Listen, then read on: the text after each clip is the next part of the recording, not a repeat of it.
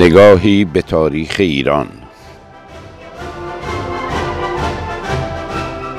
سلسله قاجاریه، فصل سوم.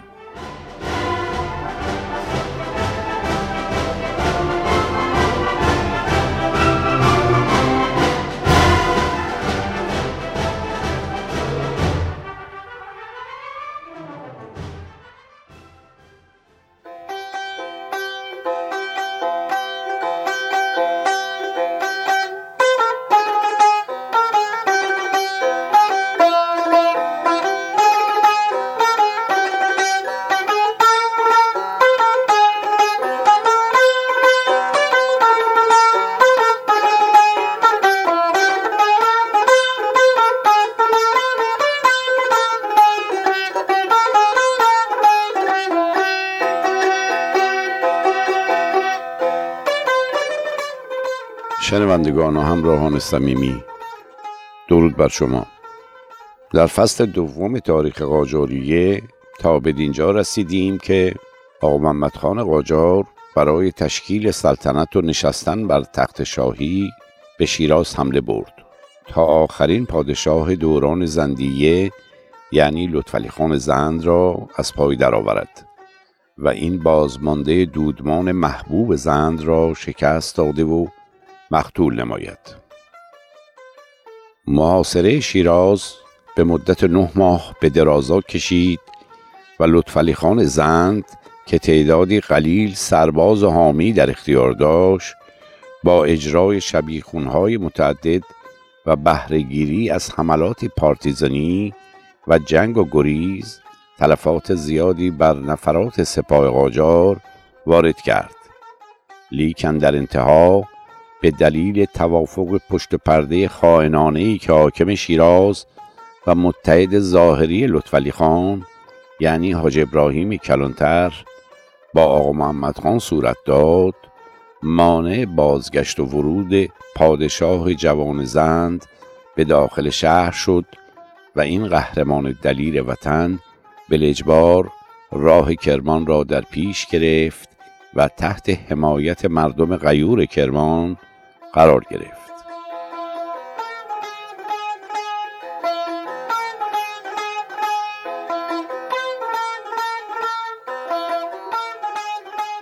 خان قاجار که کینه و خشم وحشتناکی از خان زند داشت، به سمت کرمان حمله کرد و در آنجا نیز به محاصره این شهر تا آنجا ادامه داد که لطف علی خان اجباراً کرمان را ترک و به حاکم شهر بم پناه برد. در توطئه خائنانه مجددی، حاکم بم از بیم حمله و خشونت سپاه قاجار به شهر، لطف علی خان را دستگیر و تحویل آقا محمدخان خونریز وحشی داد. خان قاجار پس از نابینا کردن هر دو چشم این دلیر وطن به دست خود، او را به تهران فرستاد تا برای نشان دادن قدرت جنگجویی و ایجاد هراس و وحشت هرچه بیشتر در انظار عام پایتخت، یعنی تهران، به قتل برساند. در فصل پیشین از قتل عام گسترده و نابینا کردن تمامی مردان کرمان و تجاوز نامحدود به زنان و دختران شهر کرمان که گناهشان پناه دادن به پادشاه زند بود، به تفصیل سخن راندیم. آقا محمدخان پس از فتح کرمان و به جا گذاشتن مناره‌هایی از سر جدا شده مردم این شهر، به شیراز بازگشت و توسط حاج ابراهیم کلانتر، حاکم شهر، مورد استقبال شایان قرار گرفت. آنگاه به تهران بازگشت و بلافاصله نامه‌ای به امیر گرجستان که تحت حمایت تزار روس ملکه کاترین قرار داشت نوشت و او را به اطاعت از خود فراخواند. ایراکلی خان حاکم گرجستان با اطلاع از حمله قریب الوقوع قاجار به گرجستان و تفلیس، سفیری از جانب خود به سن پترزبورگ به نزد ملکه کاترین اعزام نمود و تقاضای یاری کرد، اما جوابی نیامد. زمانی که خبر حمله آقا محمدخان به قفقاز رسید، ایراکلی خان به صورت اضطراری و چند باره از روسیه کمک خواست، اما روس‌ها موضوع را جدی نگرفتند. آقا محمدخان به ایراکلی هشدار داد که عهدنامه گرجیوس که گرجستان را تحت الحمایه روسیه تبدیل کرده و به وابستگی آن سامان به ایران پایان داده بود، آن را باطل اعلام کند و مجدداً به زیر چتر ایران بازگردد. وعده داد در صورت پذیرش حاکمیت او را بر ولایت گرجستان حفظ خواهد کرد، اما ایراکلی نپذیرفت و جنگ اجتناب ناپذیر شد. آقا محمدخان از شوشی به سمت گنجه راهی شد. در سال هزار و دویست و ده هجری قمری خان گنجه جوادخان بدون جنگ به او تسلیم شد. از گنجه آقا محمدخان نامه‌ای تهدیدآمیز به ایراکلی نوشت و او را به اطاعت از خود فراخواند و وعده داد که او را در سمت خودش ابقا خواهد کرد. در نامه آقا محمدخان خطاب به حاکم گرجستان ایراکلی نوشته شده: آن حضرت می داند که گرجستان صد نسل است که به ایران تعلق دارد. حالا با شگفتی می بینم با روس‌ها که کاری جز تجارت با ایران ندارند نشست و برخاست دارید. سال قبل مجبورمان کردید گروهی از گرجی‌ها را بکشیم. حالان که نمی‌خواهیم رعایای خودمان را با دست خودمان نابود کنیم. اگر از ما اطاعت نکنید در مدت کوتاهی به گرجستان لشکر می‌کشم و خون گرجی‌ها و روس‌ها را می‌ریزیم و از آن رودی به بزرگی کر جاری خواهد شد.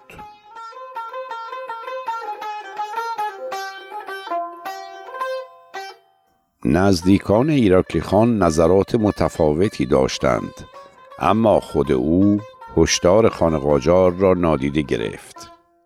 او مجدداً فرستاده‌هایی به پترزبورگ فرستاد.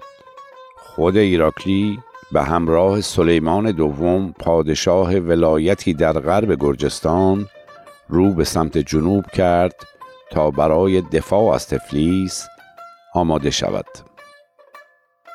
آقا محمدخان به همراه نیمی از نیروهایش که سی و پنج تا چهل هزار تن نوشته‌اند از رود ارس عبور کرد و به مواضع ایراکلی و سلیمان در جنوب تفلیس تاخت. ایراکلی در حالی که بسیاری از بزرگان گرجی تنهایش گذاشته بودند حدود پنج هزار سرباز داشت که دو هزار تن از آنها تحت حمایت سلیمان بودند. آنها از خود مقاومت سختی نشان دادند و در دو روز اول نبرد در نهم و دهم سپتامبر هزار و هفتصد و نود و پنج میلادی نیروهای ایرانی را عقب راندند. مطابق روایتی آقا محمدخان تصمیم گرفت که جنگ را خاتمه دهد و عقب نشینی کند، اما شخصی از داخل شهر به او پیام داد که دیگر نیرویی برای گرجی‌ها باقی نمانده است.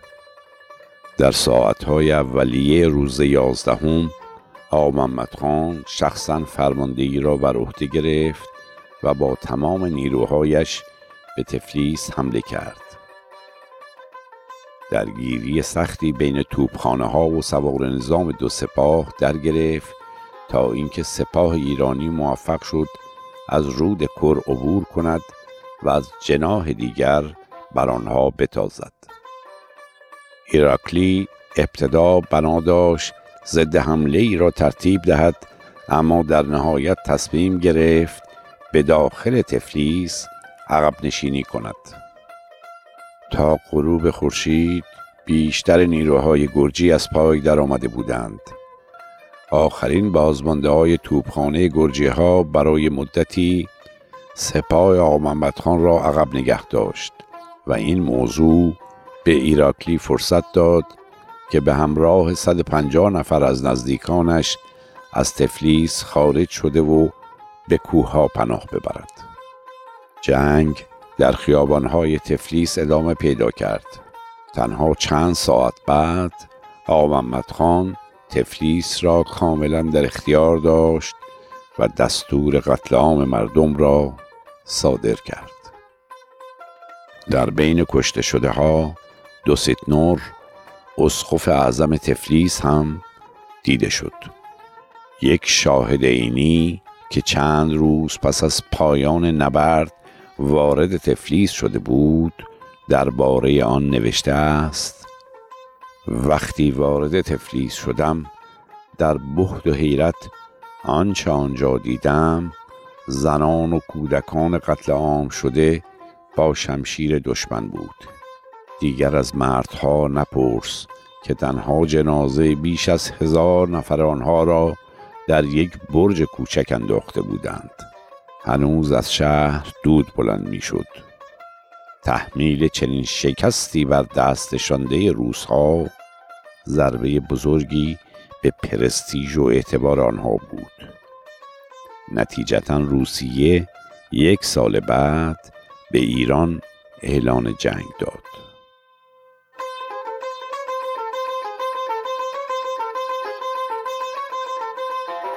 پس از قتل عام مردم تفلیس که همانند مردم کرمان تکرار شد، نیروهای قاجار عقب نشینی کردند و پونزده هزار نفر را هم از تفلیس به مناطق داخلی ایران کوچ دادند. تلفات ارتش آقا محمدخان را سیزده هزار نفر نوشتند. غارت و قتل عامی که سپاه خونریز خان قاجار در تفلیس از خود به جای گذاشت، یاد و خاطره سیاه و ننگینی است که در همواره تاریخ آن سرزمین باقی خواهد ماند و شوربختانه این عمل جنایتکارانه به حساب و عمل مردم ایران گذاشته شد. گرچه امکان چاره‌ای نیست که بتوان به مردم گرجستان و بازماندگان آن هجوم ننگین اثبات کرد که کمتر از یک سال از فاجعه‌ای که در گرجستان صورت گرفت، مردم بیدفاع کرمان در معرض قتل عامی به مراتب وسیع‌تر و ددمنشانه‌تر از سوی این جنایتکار تاریخ قرار گرفتند.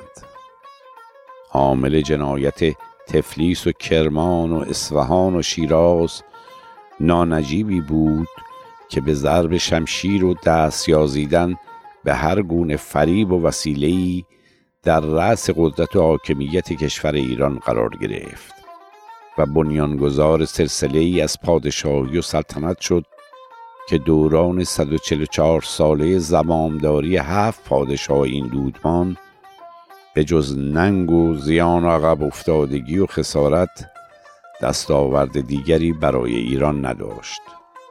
آسیب‌ها و سوابقی که این خاندان بدنام در کشور بر جای گذاشتند فی الواقع غیر قابل جبران و حذف ناشدنی است.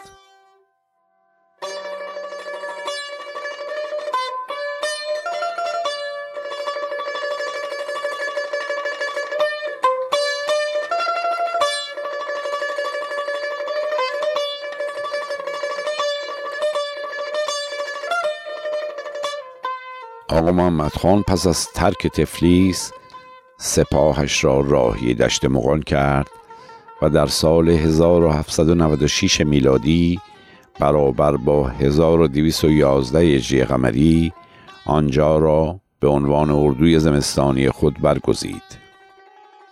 دشت مغان جایی بود که نادرشاه در شصت سال قبل بزرگان ایران را گرد آورد و رسما خودش را پادشاه ایران اعلام کرد. آقا محمدخان تا آن روز از پذیرش عنوان شاهی خودداری کرده بود، به دلیل اینکه هنوز همه ایران را زیر پرچم خود متحد نساخته بود. با این وجود به نظر می رسد که یک تاجگذاری غیر رسمی پیش از آن انجام شده بود.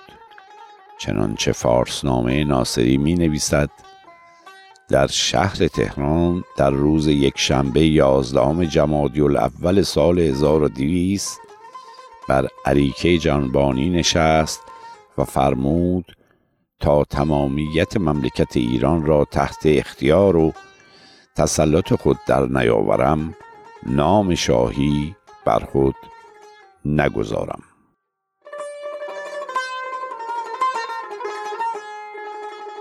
در دشت مغان سران ایل قاجار و بزرگان دولت به رهبری حاج ابراهیم کلانتر از او خواستند که پیش از لشکرکشی به مشهد جهت تابع ساختن خراسان خودش را پادشاه اعلام کند.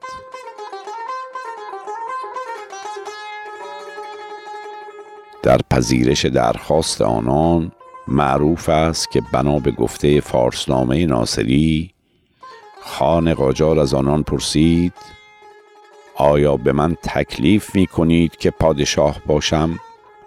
پس از تصدیق موضوع توسط سران لشکری و کشوری ادامه داد که نخواستم تا زمانی که همه ممالک ایران را تحت اختیار خود نیاوردم خود را پادشاه بخوانم.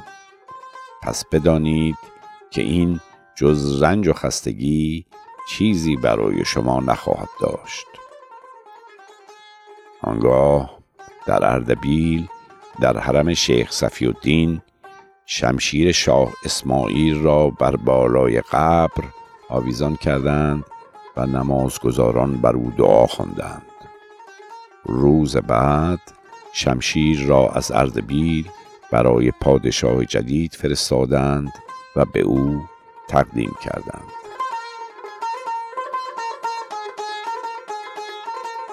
در تهران مقدمات تاجگذاری را فراهم کردند و منجمان نوروز هزار و صد و هفتاد و پنج شمسی را برای مراسم فرخنده یافتند.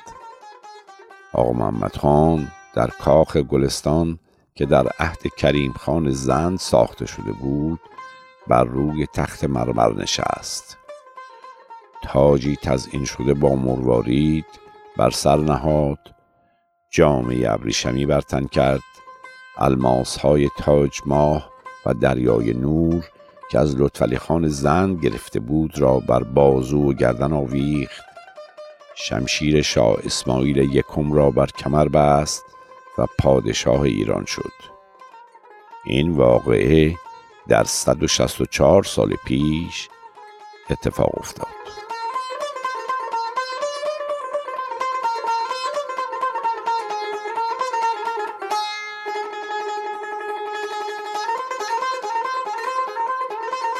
آقا محمدخان پس از تاجگذاری عازم خراسان شد، زیرا این استان به دلیل اینکه در هر گوشش حاکم و سرکرده‌ای بساط و حکومت خودمختاری برای خود گسترده بود و دچار هرج و مرج سیاسی شدیدی شده بود.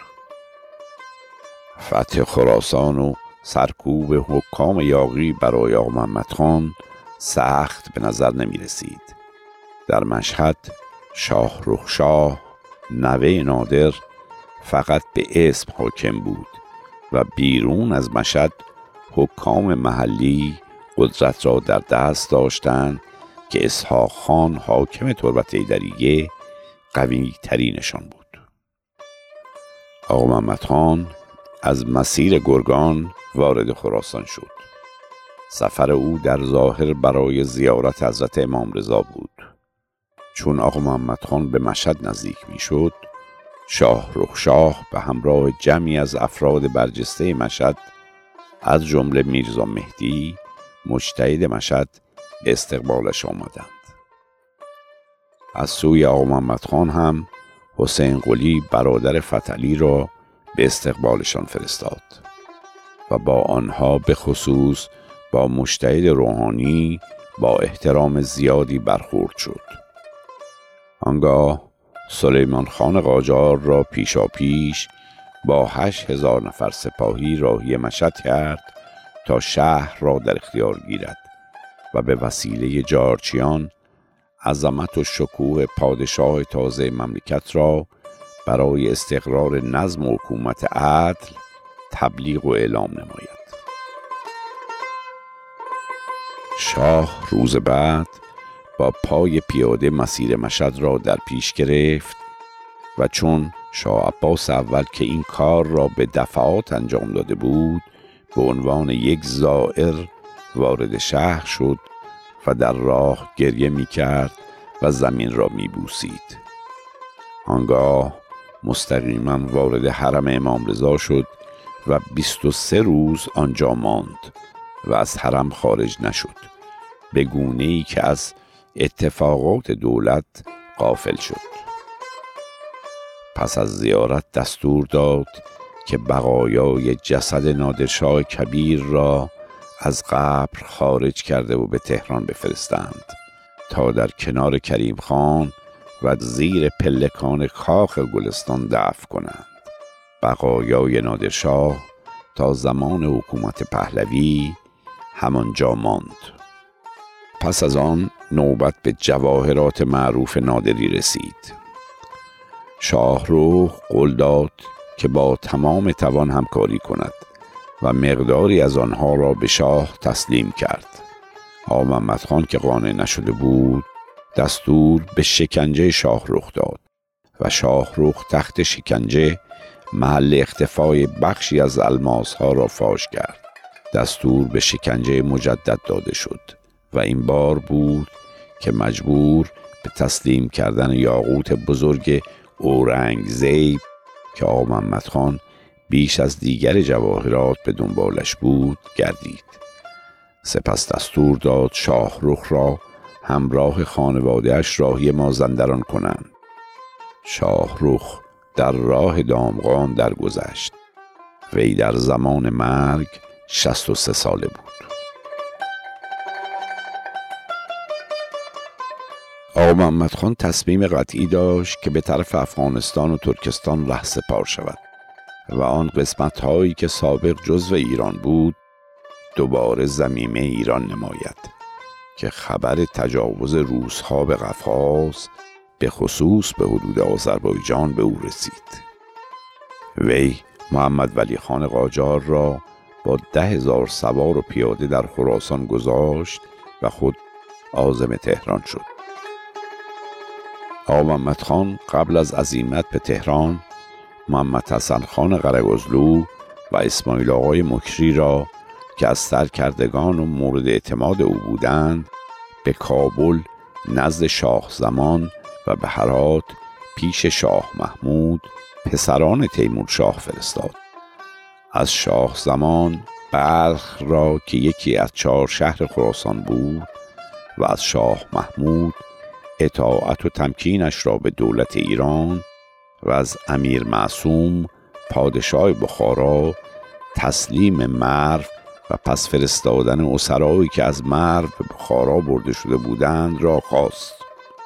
همگی با درخواست‌های آقا محمدخان روی موافقت نشان دادند و بنا به گفته بیکی خان پادشاه بخارا اخت خان چون گوید کند. با ورود ناگهانی سپاه روس به اراضی قفقاز آذربایجان که به تلافی قتل عام تفلیس صورت گرفت و به دنبال سازش امرا و خوانین آن نواحی با روسیه، آقا محمدخان حمله به افغانستان را کنار گذاشت و ناگزیر گردید فوراً از خراسان برای دفاع در برابر تجاوزات دولت روس به نواحی مزبور رهسپار گردد.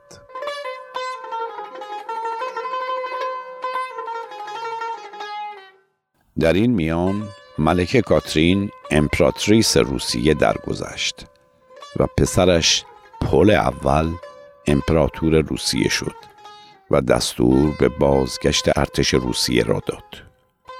سپاه روسیه بازگشتند. آقا محمدخان از سازش خوانین با روسیه بسیار خشمگین شد و برای بار دوم با سپاهی مجهز عازم قفقاز شد.